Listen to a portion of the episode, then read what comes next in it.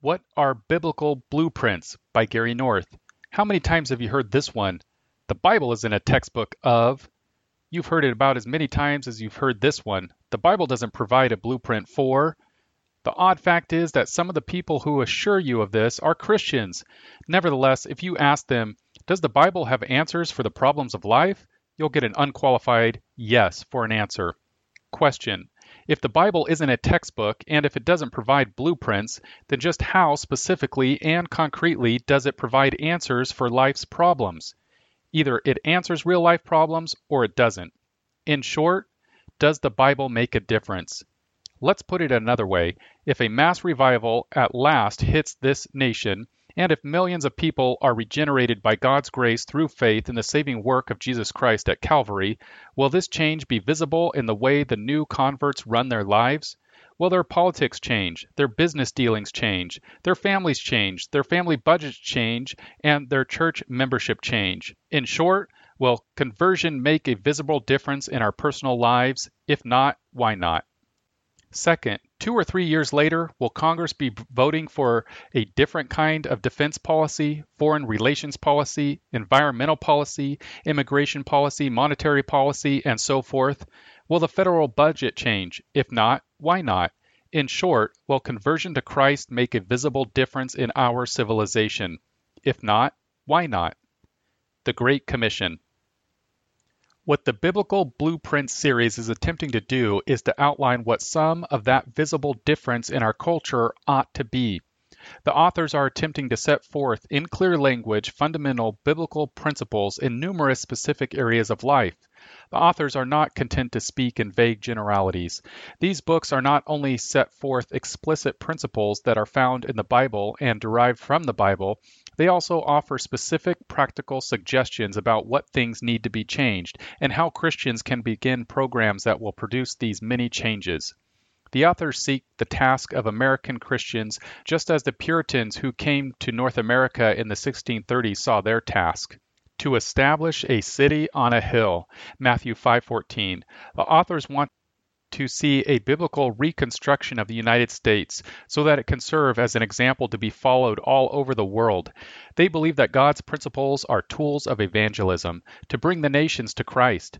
The Bible promises us that these principles will produce such good fruit that the whole world will marvel. Deuteronomy 4 5 through 8. When nations begin to marvel, they will begin to soften to the message of the gospel. What the authors are calling for is comprehensive revival a revival that will transform everything on earth. In other words, the authors are calling Christians to obey God and take up the Great Commission to disciple, discipline all the nations of the earth, Matthew 28:19, what each author argues is that there are God required principles of thought and practice in areas that some people today believe to be outside the area of religion. What Christians should know by now is that nothing lies outside religion.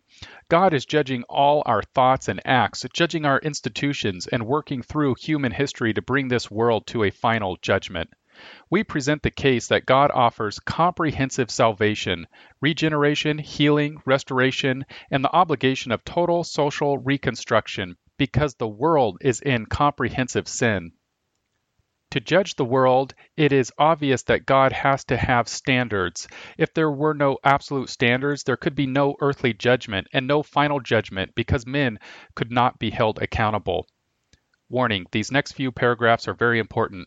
They are the base of the entire Blueprint series. It is important that you understand my reasoning. I really believe that if you understand it, you will agree with it. To argue that God's standards don't apply to everything is to argue that sin hasn't affected and infected everything.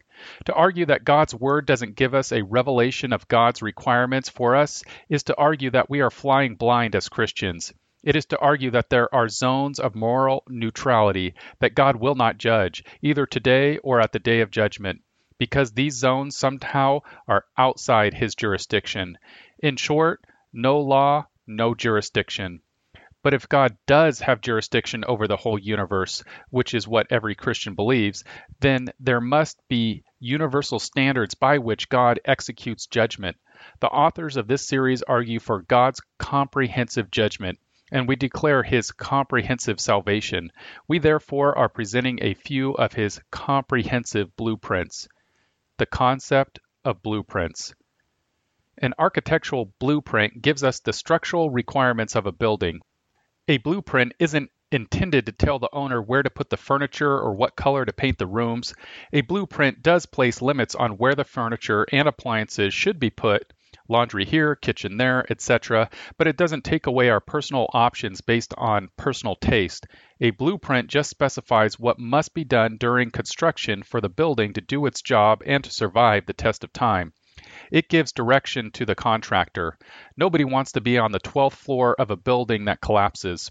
Today we are unquestionably on the 12th floor and maybe even the 50th.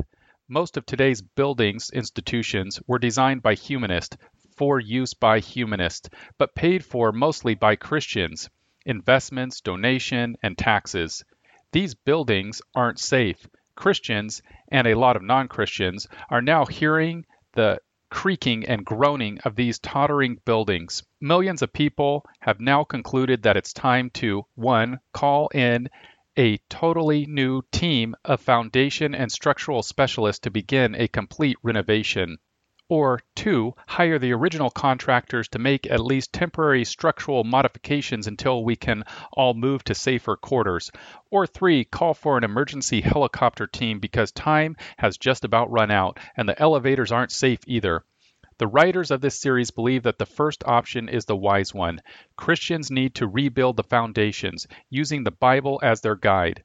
This view is ignored by those who still hope and pray for the third option God's helicopter escape.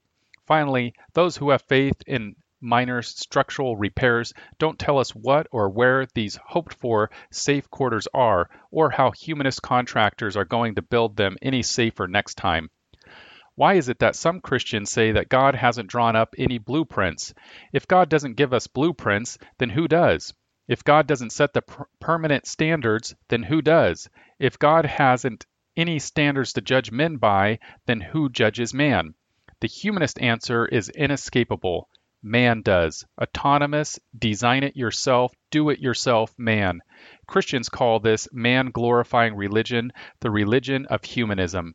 It is amazing how many Christians, until quite recently, have believed humanism's final doctrinal point, namely, that God has not established permanent blueprints for man and man's institutions.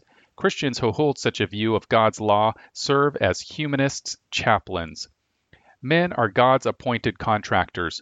We were never supposed to draw up the blueprints, but we are supposed to execute them in history and then after the resurrection. Men have been given dominion on earth to subdue it for God's glory. So God created man in his own image. In the image of God, he created him. Male and female, he created them. Then God blessed them, and God said to them, be fruitful and multiply, fill the earth and subdue it, have dominion over the fish of the sea, over the birds of the air, and over every living thing that moves on the earth. Genesis 1 27 through 28. Christians about a century ago decided that God never gave them responsibility to do any building except for churches. That was just what the humanists had been waiting for. They immediately stepped in, took over the job of contractor, someone has to do it, and then announced that they would also be in charge of drawing up the blueprints. We can see the results of a similar assertion in Genesis chapter 11, the Tower of Babel. Do you remember God's response to that particular humanistic public works project? Never be embarrassed by the Bible. This sounds simple enough. Why should Christians be embarrassed by the Bible? But they are embarrassed, millions of them the humanists have probably done more to slow down the spread of the gospel by convincing Christians to be embarrassed by the Bible than by any other strategy they have adopted. Test your own thinking. Answer this question Is God mostly a God of love or mostly a God of wrath? Think about it before you answer. It's a trick question. The biblical answer is God is equally a God of love and a God of wrath. But Christians these days will generally answer almost automatically God is mostly a God of love, not wrath. Now, in their hearts, they know this answer can't be true. God sent his son to the cross to die, his own son. That's how much God hates sin. That's wrath with a capital W. But why did he do it? Because he loves his son and those who follow his son. So you just can't talk about the wrath of God without talking about the love of God, and vice versa. The cross is the best proof we have. God is both wrathful and loving. Without the fires of hell as the reason for the cross, the agony of Jesus Christ on the cross was a mistake, a case of drastic overkill. What about heaven and hell? We know from John's vision of the day of judgment, death and Hades, hell, were cast into the lake of fire. This is the second death, and anyone not found written in the book of life was cast into the lake of fire. Revelation 20:14 through 15. Those whose names are in the book of life spend eternity with God in their perfect, sin free, resurrected bodies. The Bible calls this the new heaven and the new earth. Now, which is more eternal, the lake of fire or the new heaven and the new earth? Obviously, they are both eternal. So God's wrath is equally ultimate with his love throughout eternity. Christians all admit this, but sometimes only under extreme pressure. And that is precisely the problem. For over a hundred years, theological liberals have blathered on and on about the love of God, but when you ask them, what about hell? They start dancing verbally. If you press them, they eventually deny the existence of eternal judgment. We must understand they have no doctrine of the total love of God because they have no doctrine of the total wrath of God. They can't really understand what it is that God and His grace offers us in Christ because they refuse to admit what eternal judgment tells us about the character of God. The doctrine of eternal fiery judgment is by far the most unacceptable doctrine in the Bible, as far as hell-bound humanists are concerned. They can't believe that Christians can believe in such a horror, but we do. We must. This belief is the foundation of Christian evangelism. It is the motivation for Christian foreign missions. We shouldn't be surprised that the God haters would like us to stop this doctrine. When Christians believe it, they make too much trouble for God's enemies. So, if we believe in this doctrine, the doctrine above all others that ought to embarrass us before humanists, then why do we start to squirm when God hating people ask us, well, what kind of God would require the death penalty? What kind of God would send a plague or other physical judgment on people the way he sent one on the Israelites, killing 70,000 of them, even though they had done nothing wrong, just because David had conducted a military census in peacetime? 2 Samuel 24 10 through 16. What kind of God sends AIDS? The proper answer the God of the Bible, my God. Compared to the doctrine of eternal punishment, what is some two bit judgment like a plague? Compared to eternal screaming agony in the lake of fire without hope of escape, what is the death penalty? The liberals try to embarrass us about these earthly down payments on God's final judgment because they want to rid the world of the idea of final judgment. So they insult the character of God and also the character of Christians by sneering at the Bible's account of who God is, what he has done in history, and what he requires from men. Are you tired of their sneering? I know I am. Nothing in the Bible should be an embarrassment to any Christian. We may not know for certain precisely how some biblical truth or historic event should be properly applied in our day, but every historical record, law, announcement, prophecy, judgment, and warning in the Bible is the very Word of God and is not to be flinched at by anyone who calls himself by Christ's name. We must never doubt that whatever God did in the Old Testament era, the second person of the Trinity also did. God's counsel and judgments are not divided. We must be careful not to regard Jesus Christ as some sort of unindicated co conspirator when we read the Old Testament. For whoever is ashamed of me and my words in this adulterous and sinful generation, of him the Son of Man will also be ashamed when he comes in the glory of his Father with the holy angels. Mark 8:38. My point here is simple. If we as Christians can accept what is a very hard principle of the Bible, that Christ was a blood sacrifice for our individual sins, then we shouldn't flinch at accepting any of the rest of God's principles. As we joyfully accepted his salvation, so we must joyfully embrace all of his principles that affect any and every area of our lives. The whole Bible. When in a court of law the witness puts his hand on the Bible and swears to tell the truth, the whole truth, and nothing but the truth, so help him God, he thereby swears on the Word of God, the whole Word of God, and nothing but the Word of God. The Bible is a unit. It's a package deal. The New Testament doesn't overturn the Old Testament, it's a commentary on the Old Testament.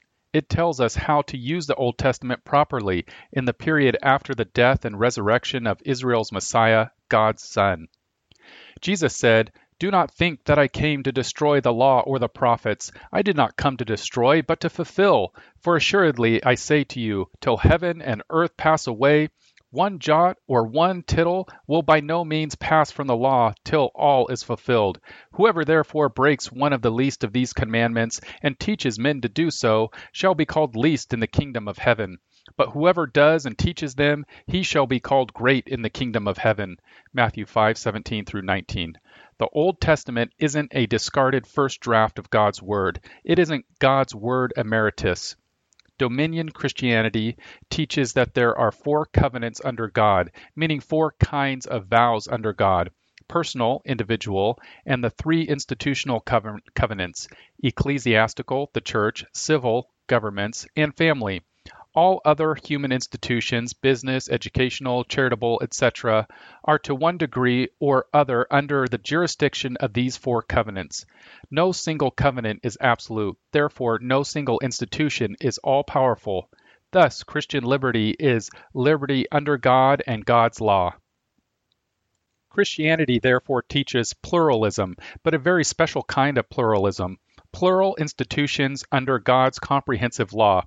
It does not teach a pluralism of law structures or a pluralism of moralities, for as we will see shortly, this sort of ultimate pluralism, as distinguished from institutional pluralism, is always either polytheistic or humanistic. Christian people are required to take dominion over the earth by means of all these God ordained institutions, not just the church, or just the state, or just the family. The kingdom of God includes every human institution and every aspect of life, for all of life is under God and is governed by His unchanging principles. All of life is under God and God's principles because God intends to judge all of life in terms of His principles. In this structure of plural governments, the institutional churches serve as advisors to the other institutions, the Levitical function, but the churches can only pressure individual leaders through the threat of excommunication. As a restraining factor or unwarranted church authority, an unlawful excommunication by one local church or denomination is always subject to review by the others if and when the excommunicated person seeks membership elsewhere. Thus, each of the three covenantal institutions is to be run under God, as interpreted by its lawfully elected or ordained leaders, with the advice of the churches, not the compulsion. Majority rule. Just for the record, the authors aren't in favor of imposing some sort of top down bureaucratic tyranny in the name of Christ. The kingdom of God requires a bottom up society. The bottom up Christian society rests ultimately on the doctrine of self government under God. It's the humanist view of society that promotes top down bureaucratic power.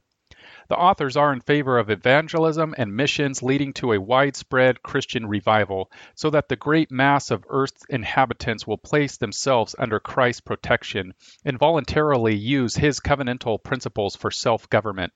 Christian reconstruction begins with personal conversion to Christ and self government under God's principles, then spreads to others through revival, and only later brings comprehensive changes in civil law when the vast majority of voters voluntarily agree to live under biblical blueprints. Let's get this straight. Christian Reconstruction depends on majority rule. Of course, the leaders of the Christian Reconstructionist movement expect a majority eventually to accept Christ as Savior. If this doesn't happen, then Christians must be content with only partial reconstruction and only partial blessings from God. It isn't possible to ramrod God's blessings from the top down unless you're God. Only humanists think that man is God. All we're trying to do is get the ramrod away from them and melt it down. The melted ramrod could then be used to make a great grave marker for humanism, the God that failed. The continuing heresy of dualism.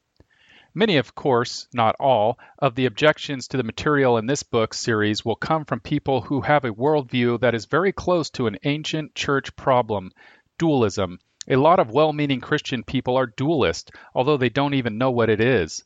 Dualism teaches that the world is inherently divided spirit versus matter, or law versus mercy, or mind versus matter, or nature versus grace.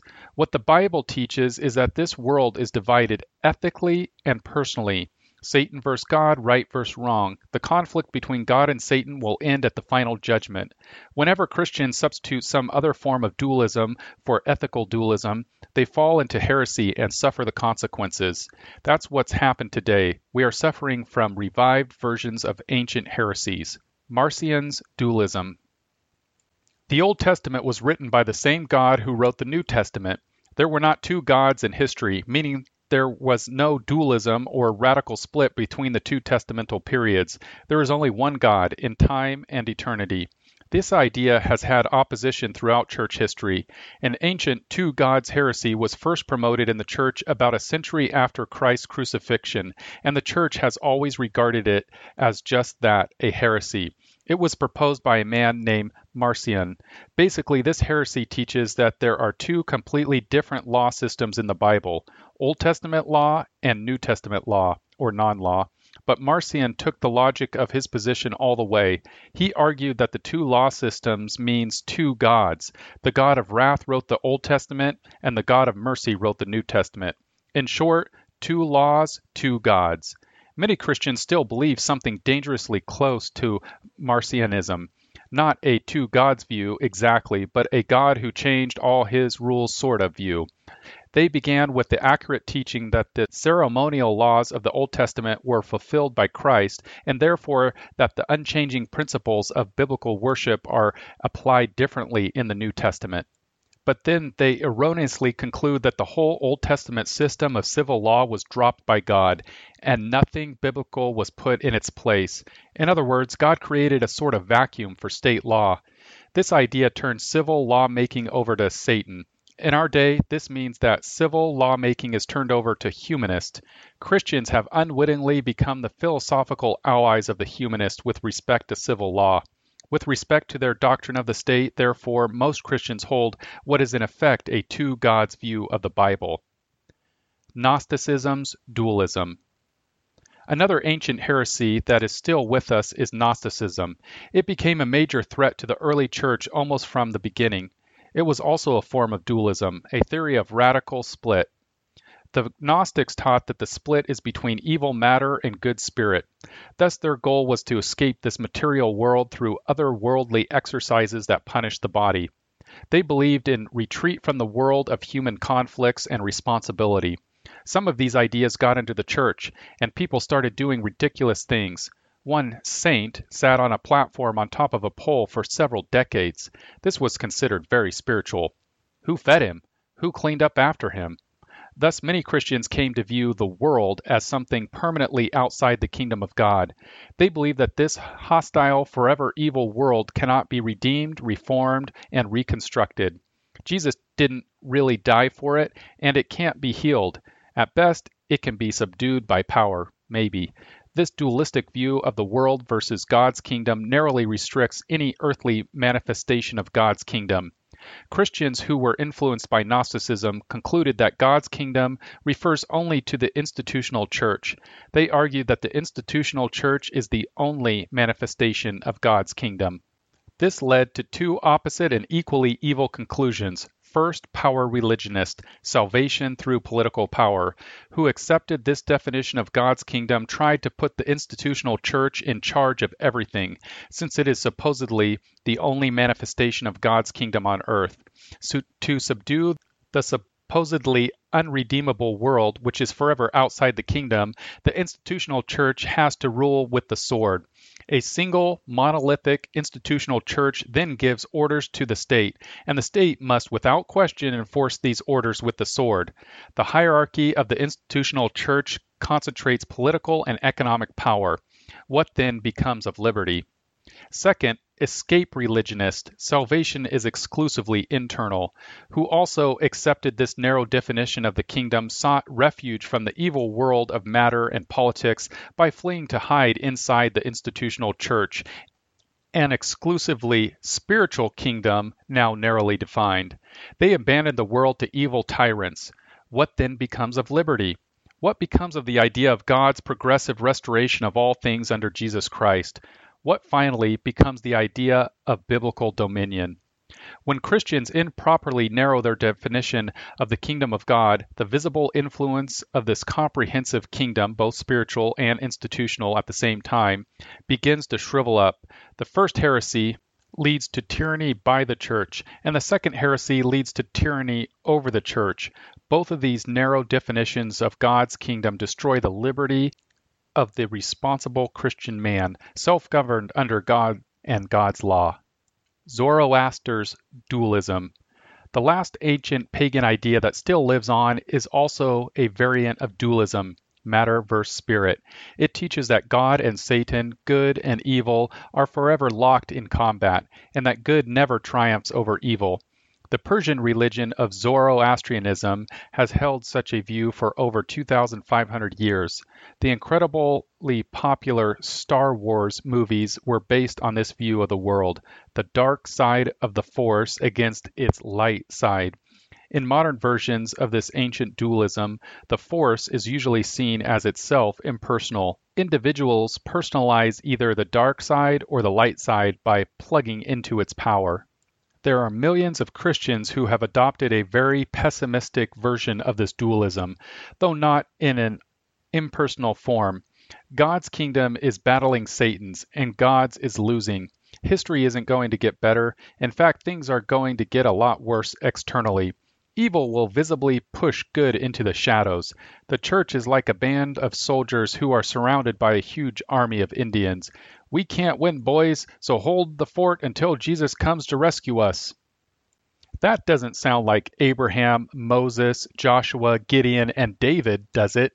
Christians read to their children one of the children's favorite stories, David and Goliath. Yet in their own lives, millions of Christians, parents really think that the Goliaths of this world are the unbeatable earthly winners. Christians haven't even picked up a stone. Until very recently. An Agenda for Victory. The change has come since 1980. Many Christians' thinking has shifted. Dualism, Gnosticism, and God changed his program midstream ideas have begun to be challenged. The politicians have already begun to reckon with the consequences. Politicians are the people we pay to raise their wet index fingers in the wind to sense a shift, and they have sensed it. It scares them too. It should. A new vision has captured the imaginations of a growing army of registered voters. This new vision is simple. It's the old vision of Genesis 1 27 through 28 and Matthew 28 19 through 20. It's called dominion. Four distinct ideas must be present in any ideology that expects to overturn the existing view of the world and the existing social order. A doctrine of ultimate truth, permanence. A doctrine of providence, confidence optimism towards the future, motivation, binding, comprehensive law, reconstruction. The Marxists have had such a vision, or at least those Marxists who don't live inside the bureaucratic giants called the Soviet Union and Red China. The radical, please not fundamentalist, Muslims of Iran also have such a view. Now, for the first time in over 300 years, Bible believing Christians have rediscovered these four points in the theology of Christianity. For the first time in over 300 years, a growing number of Christians are starting to view themselves as an army on the move. This army will grow. This series is designed to help it grow and grow tougher. The authors of this series are determined to set the agenda in world affairs for the next few centuries. We know where the permanent answers are found in the Bible and only in the Bible. We believe that we have begun to discover at least preliminary answers to the key questions. There may be better answers, clearer answers, and more orthodox answers, but they must be found in the Bible, not at Harvard University or on the CBS Evening News. We are self consciously firing the opening shot. We are calling the whole Christian community to join with us in a very serious debate just as Luther called them to debate him when he nailed the 95 Theses to the church door over four and a half centuries ago. It is through such an exchange of ideas by those who take the Bible seriously that a nation and a civilization can be saved. There are now 5 billion people in the world. If we are to win our world and these billions of souls for Christ, we must lift up the message of Christ by becoming the city on a hill. When the world sees the blessings by God upon a nation run by his principles, the mass conversion of whole nations to the kingdom of our Lord will be the most incredible in all of history. If we're correct about the God required nature of our agenda, it will attract a dedicated following. It will produce a social transformation that could dwarf the Reformation. This time, we're not limiting our call for Reformation to the institutional church. This time, we mean business.